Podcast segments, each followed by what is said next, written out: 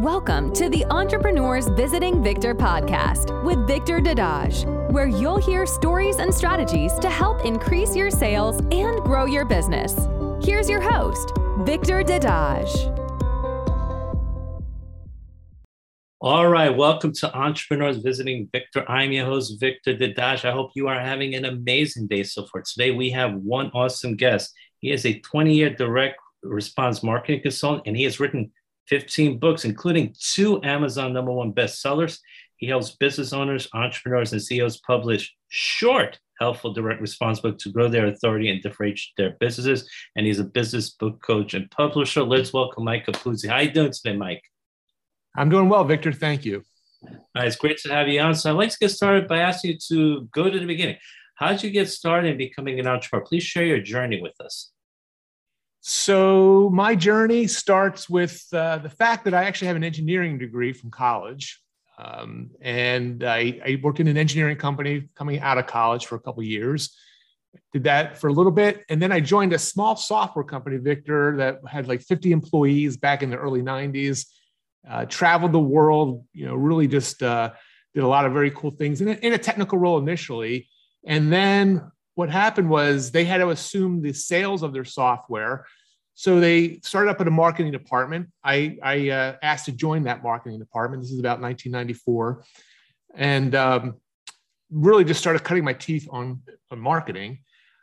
But I always had this desire to work for myself. So at the height of the dot com bubble, uh, when things were just going really, really well back in the day, late 90s. I left this company. Now there was over, there was a couple thousand employees. This company had tremendous growth. And I went out on my own. And that was 1998 and have not looked back since. So since 1998, I've been serving clients, uh, helping them with marketing, initially corporate clients, but over the last almost 20 years now, working on with you know, more smaller more medium-sized business owners. Okay, well, thanks for sharing that. So again, uh, it's amazing. No matter what, you know, entrepreneurs come from all kinds of background. You originally came from an engineering background. You studied in college. You worked in for an engineering firm for a couple of years, and you worked for a small software company. Later on, you joined a marketing department. But you always wanted to work for yourself, and eventually, you wound up uh, going solo around 1998. Now, uh, tell us, you know, a lot of people have these uh, impressions. Wow, once I go solo, oh, all the money rolling. I don't have to do much work. You mind uh, sharing how those first couple of years were for you? Because um, it, there's a big difference between working for a company and working for yourself. So you mind telling me, like, you know, how it went those first couple of years when you got started? Yeah, so this was 1998, 1999, which you know you may or may not recall. This was like there was money flowing, growing off of trees at the time. It seemed, and my clients initially, because I had a, a, good reputation in the software company that I was at, I was able to get some very large clients very quickly. Um, and I'll never forget, Victor, I would have, you know, projects that were 50, 80, 90,000 dollar projects that were short-term projects. Now these were primarily software companies too. So that was part of the thing. I was came out of a software company and started serving software companies.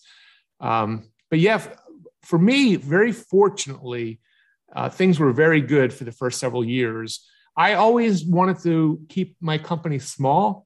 I never had a desire then and even today, Victor, to have this big company. Uh, there's a small team of us, myself, my wife's been in the business for almost 20 years. Uh, and then we have a small team of folks that are around the country. Um, and I've always wanted to keep it kind of lean and mean. The dot com bubble burst so things definitely shrunk up around 2003, 2004. And that's really when I started kind of segueing from these big corporate clients, which I was kind of, I was getting tired of, anyway, you know, dealing with corporations is a whole other animal uh, and the teams involved, but really started, you know, working, like I said, with smaller, more Main Street type businesses, smaller, medium sized companies. Um, and, uh, you know, it's been very good since. I've been very, you know, very fortunate to uh, have a, you know, a very good ride. Got it.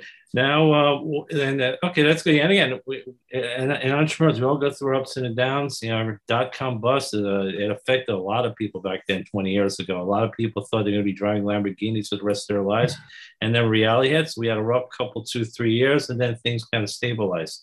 So yeah, so and then you had to make some changes too. You went from corporate clients to smaller and mid-sized clients, which apparently you seem to like a lot more. So, which is good. Yeah. And that's the other thing. There always going to be adjustments and tweaks along the way. It's really hard to predict the future. You know, you, you, we always try to predict what we're going to do two, three, five years on the road.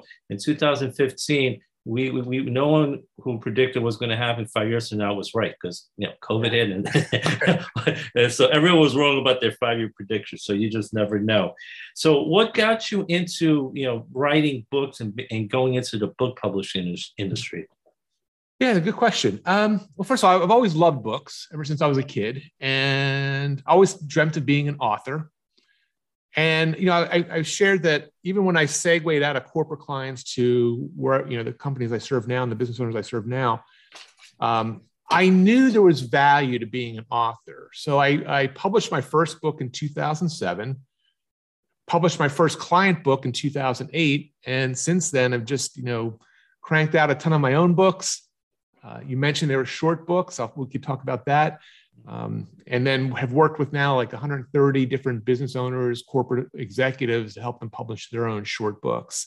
But it's just been a desire, Victor. I love books. I think books, well, I don't think, I know books still have a lot of value in today's business environment as a marketing asset, as a sales asset, as an authority building asset. So, yeah, I mean, you, you can, you can't go wrong thinking about and, and more importantly writing and publishing a book that can serve you and your business. In my opinion you just can't go wrong. You can make some mistakes but if you do it right a, a book will be an amazing asset for you. Yeah no i totally agree. And, and I, I think a lot of people are, want to get a book out but they're afraid to. But yeah. my my uh, advice to them is get it out. You can always do a second edition make adjustments to it and would you mind talking a little bit more because you hit on some things, you know, it, it, can inspire people, can give you more authority and credibility. So, you know, there are probably some business owners and entrepreneurs watching this and they're saying to themselves, should I become a publisher? Should I write my own book? Because you might expound a little bit more about why you recommend they should become a published author. Well, so I mean, listen, even in today's environment, uh, books are still seen as, val- as va- of value, right? You still can go to a bookstore you can go to Amazon and you pay for them, right? We you typically don't get free books. There are some out there, some different marketing efforts and stuff, but typically we're all used to paying for books. That means they have value. People perceive value, which is a lot different than a lot of marketing, right? You don't pay for brochures, you don't pay for business cards, you don't pay for YouTube videos primarily. So the fact that they're seen as objects of value means that people who get them, request them, read them, place value on them and and that really does allow you to position yourself differently from a marketing standpoint right? So that's that's first and foremost why i think they're smart. We t- we print you know we, we're talking printed books. So like here's one of our recent client ones. This gentleman's a lawyer. He does living trusts. So you see these are real you know they're nice little books. They're meant to be read in about an hour. But the nice thing about that, Victor, is he can do a lot with that. He's a local business owner, a local attorney, for example, in this particular case he can you know send out copies to prospects. He can give them to clients to hand out to their friends and family. Um, he can have all kinds of different marketing funnels and such that he can put out there. Um, so there's a lot of things you can do with a physical book and that's the kind of books we primarily create physical ones printed books the good old printed book. So uh, yeah there's and you know i always say you know people always like oh can i just do a digital book? And i always say it's kind of hard to autograph a digital book. And when you're an author people will either ask you to autograph a book if you're at an event, or more importantly, when you're sending one out, you always put a little note, hey, Victor, thanks, Mike, you know, that kind of thing. So that's why I place so much value in printed books. No, and I totally agree with you on that. It's it's it's it's it's a form of a business card. Do you give out books to clients yes. and prospects, and if they don't read it, they just keep around the house and they say, "Oh, he's the book. He's the guy who wrote that book on law, or he wrote a book on nutrition, or whatever it is on baseball." You know, whenever you have a book, you say, "Oh, I wrote a book on nutrition." People immediately say, oh, this person is an expert. He wrote a book on nutrition. So when you see you author a book on a subject, people usually give you that credibility and authority. And it's a great way, not just, you know, to for prospects to remember you and they could tell their friends, oh, I know this guy, he wrote this book, blah, blah, blah. And when it's there lying around the house, you'll remember it. You'll see it there. But if it's a digital book, you're gonna you can it's so much easier to forget. You know, you have on Amazon on Kindle or whatever. So I agree. Just get the book out And so, uh, for those who want to be successful, because like number one, you've written about 15 books, you've had two number one uh, bestsellers on Amazon. What are some of the things you recommend to people who uh, want number one to get the book, but also want to you know you know get those sales, get noticed, get you know become a bestseller. So, what are a couple of things you might recommend to people? Yeah, so a couple different questions there. So again, the kind of books we help clients with, they're nonfiction, business-oriented books. Okay, so that's mm-hmm. that's my specialty. We're not right. talking fiction. We're not talking your memoir. And again, we like to publish these short books because a they're much quicker for people to read. And in this day and age, people appreciate short, helpful books. It, you know, it takes about an hour. They get what they're looking for. You know, the promise of the book that they were seeking out. Um, it's obviously a lot quicker for the person writing it and publishing it. So, you know, it doesn't take you years, it's measured in weeks or months. Um, so, there's again real value into these sort of brief books that are really about a one hour conversation in print. Now, we also recommend to our clients, Victor, this is not about making money selling books. Okay. So again, if a client comes to us, we make it very clear. This is not about selling books on hmm. Amazon. Yes, you will sell, potentially sell books on Amazon. You may go to an event and sell books, but that should never, our, our clients aren't concerned about the one or two dollars they're making off of selling a book. They're selling their business in the book, which, you know, if it's a dentist, a lawyer, a corporate executive, there's a much bigger back end, right? They have software services, they have high end legal services. That's what they're looking to ultimately sell using the book as a conversation starter. So when you ask about Amazon number one bestseller, that requires book sales. And, and to be honest with you, and I still do, I still kind of poo poo it. Um, you know, a lot of it's, it's a lot of it's, you know, kind of BS in a lot of respects, but I got serious about it when I published, I published, I published a book two years ago called the 100 page book. And I created this book specifically, Victor, to see if I could get it to be a, a, number one bestseller. All my other books, I would just put up on Amazon and sort of not worry about them. This one, I really got a, I got deep into Amazon, and we were able to be, be get become a number one bestseller and maintain it for like six or seven months, which is like unheard of for you know a small self-published book. So how do you do that? Well, you have to have a quality book. You have to have a, a, a, marketing plan in place when the book is published. You have to have joint venture partners who are willing to promote it for you. You have to promote it yourself to your own email list, your own social media lists, uh, and you got to do a lot. And you got to do a lot in a very short time frame so that it gets traction on Amazon, and then Amazon's algorithms start, you know, ranking it up there. Um, but there's some, you know, some subtle things you need to do. But really, it's just good old plain old marketing and promotion when your book is launched. You know, very good. And I like what you said early on. We said uh, the purpose for these clients is not really to sell a lot of books and make the extra couple bucks. It's to sell on the back end. So whether they're dentists or lawyers, whatever, they're selling the services because of the book. So they may not make any money or they may even lose a couple bucks on the front end, but in the back end, they're making a lot more money because and people are learning about who they are and they're getting the credibility from it. So, and I like the idea of the 100 page book because honestly, when I was younger, I had no problems reading five, 600 page books. But now, yes. when I when I get a book that's five, 600 pages, I'm like, oh man, how long is this going to take me? But you know what? There's something about if I have five 100 page books, even though they're the same amount of pages, I was like, at least I can finish one book and then another. Yeah. So I think it's better to write four or five 100 page books yes. over several years than to write one 500 page book because I think a lot of people, like you said, that people just have short attention span and they don't want to read a 500, but they'll read your 100 page book and then a few months later they may read your second 100 page book. Yeah. So I like that idea. It, it people's attention span is so short, but they say, okay, 100 page book, and uh, it, it's a great idea. So one, a couple of things I'm just looking at, at your info here. So how is uh, this kind of book different? Like you know, how writing the 100 page book? How is it different from the other books of like how to write a book? What is the yeah, difference? That's, that's a good question too. And I got to real quick just go back to what you said because it's funny. I yeah. used to never have a problem reading a two, three, 400 page book, right? And yeah. as I've gotten older. I don't know how many times, and it's more often than not. I started, get about 200 pages in. I'm like, oh my gosh, just get to the point, right? Um, I just returned a book. I've never returned a book on Amazon because I was so annoyed with the author just rambling. I, I very so anyway. Um, and you're also right because it, from a marketing angle, it makes much more sense to have five 100 page books because it gives you five different topics you can focus on, different subtle differences. Different people will read different books, whether it's sequential or not, but it just gives you more horsepower when you do uh, five books versus you know one book. Um, and listen, I'm still there's still a, a, a, purpose and a reason to have a larger book. I am not saying that should you know it's just not what we do. It's not what I write.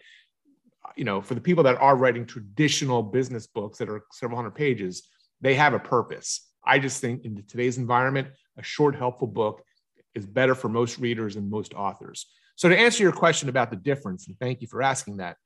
So as you mentioned, I when I segued out of corporate marketing, I started really studying direct response marketing, which is a, a, very unique type of marketing, always trying to elicit a response. So I've been doing that for almost 20 years now. And our short, helpful books, we call them Shooks. So a Shook is my brand of short, helpful book. And they are direct response books. So they follow a very specific formula, Victor, to design to provide helpful information for the reader, but also they're designed to provide a response from interested readers who want more from the author. So they're they're really sales tools in book format. I like that Shooks and uh, short, helpful books and sales tools in book format. I love that stuff. Um, so you know, it's obviously you've had a lot of success success uh, doing this, and you've helped a lot of clients become successful just by getting these short books out. Now, you know, looking over your career over the past twenty plus years, um, you know, being an entrepreneur and a small business owner, what is some of the qualities you have that you think has made you become successful? And that when you, maybe we had certain struggling times you overcame and you continue which is some other people who may have struggled may have just given up. So what are some of those things that you think have made you successful uh, as opposed to other people who did not succeed going through the same things? Yeah i love it. So one thing right off the bat that i remember victor was um, a, a fear of not being a great speaker and being a great writer. Right. So I came from a technical role and a technical background. And I was, I remember as I as my reputation started growing and I, I, was starting to be I was starting to be asked to speak at a lot of events. Um, for years, I spoke on stages around the world, and I can remember being very down on myself. Oh, I'm not a great speaker. You and I were talking. Now I can hear it in your voice from from New York, but you know I have a Philly accent. I'm outside Philadelphia, and I can remember just really cringing when I'd hear myself talk. And I was, but it was amazing. Victor was, I was always very, which I didn't realize at the time. But people told me afterwards. I was very tough on myself, very critical of myself. But people said, Mike, you know what? That was a great presentation what I really appreciate about you, you just sound very authentic. You're very authentic. You sound like somebody I, I would enjoy, you know, having a beer with or just getting to know better more. And I didn't even embrace that, but it happened so many times, Victor, where people just said, I just love your style. You, are self-deprecating. You know, I'm not a big hypey kind of guy. So I would say that has been one of the keys to my success is just being, I mean, it's going to sound kind of corny, but not, I, I never a lot of people tell you, coaches will tell you, oh, you got to be this bigger than life persona. You got to be someone different when you're out in, on stage or out in the public. And for some people, that works. It never worked for me. I always had to just be who I was and embrace it. Um, so I would say that would be one of the key things. And, and honestly, and I don't know if this is part of the question or maybe a future question, but one of the things I wish I had done a better job. I did a good job, but I, I would have, I wish I had embraced um, you know really trying to grow my reputation and and and and, and, embracing that and not i'm an introvert. So I, i'd rather be you know by myself you know just working on books. And in hindsight i think it would probably have been, I, I could have even elevated even higher had i truly embraced being in the limelight. So um, but it's all good yeah, no, yeah, uh, and I agree. Get, getting that reputation, being alive, it definitely helps. The more people who know of you, who know about you, the better it is for your business. So yeah. that, that, that is definitely huge. There, there are a lot of people who are really good at what they do, but a lot of people don't know anything about them, and they have to find a way to get the word out about them. I like what you said about that's that's the key, by the way, right? That what you just said, that is the key, in my opinion, to success, and it's going to be even more of a key going forward No, I agree. Especially in this technological age, there's so much traffic out there. You have to differentiate yourself from everyone else. So you, people have to find out about you. So you have to figure out a way. And I guess one good way to do it is to write a short, helpful book. I think that's one of the great things to do. And I like what you said before about being authentic, because here's the thing: if you're authentic and you share who you are, your story, a lot of times people can relate to you. So if you see, if you show, you know, if you show the human side of you and what you went through and your ups and your downs, your struggles, you'll say, "Wow, that person can do it. So can I." So if you're very relatable, if you're very relatable, in my opinion, I think people can identify with you. They'll be attracted to you.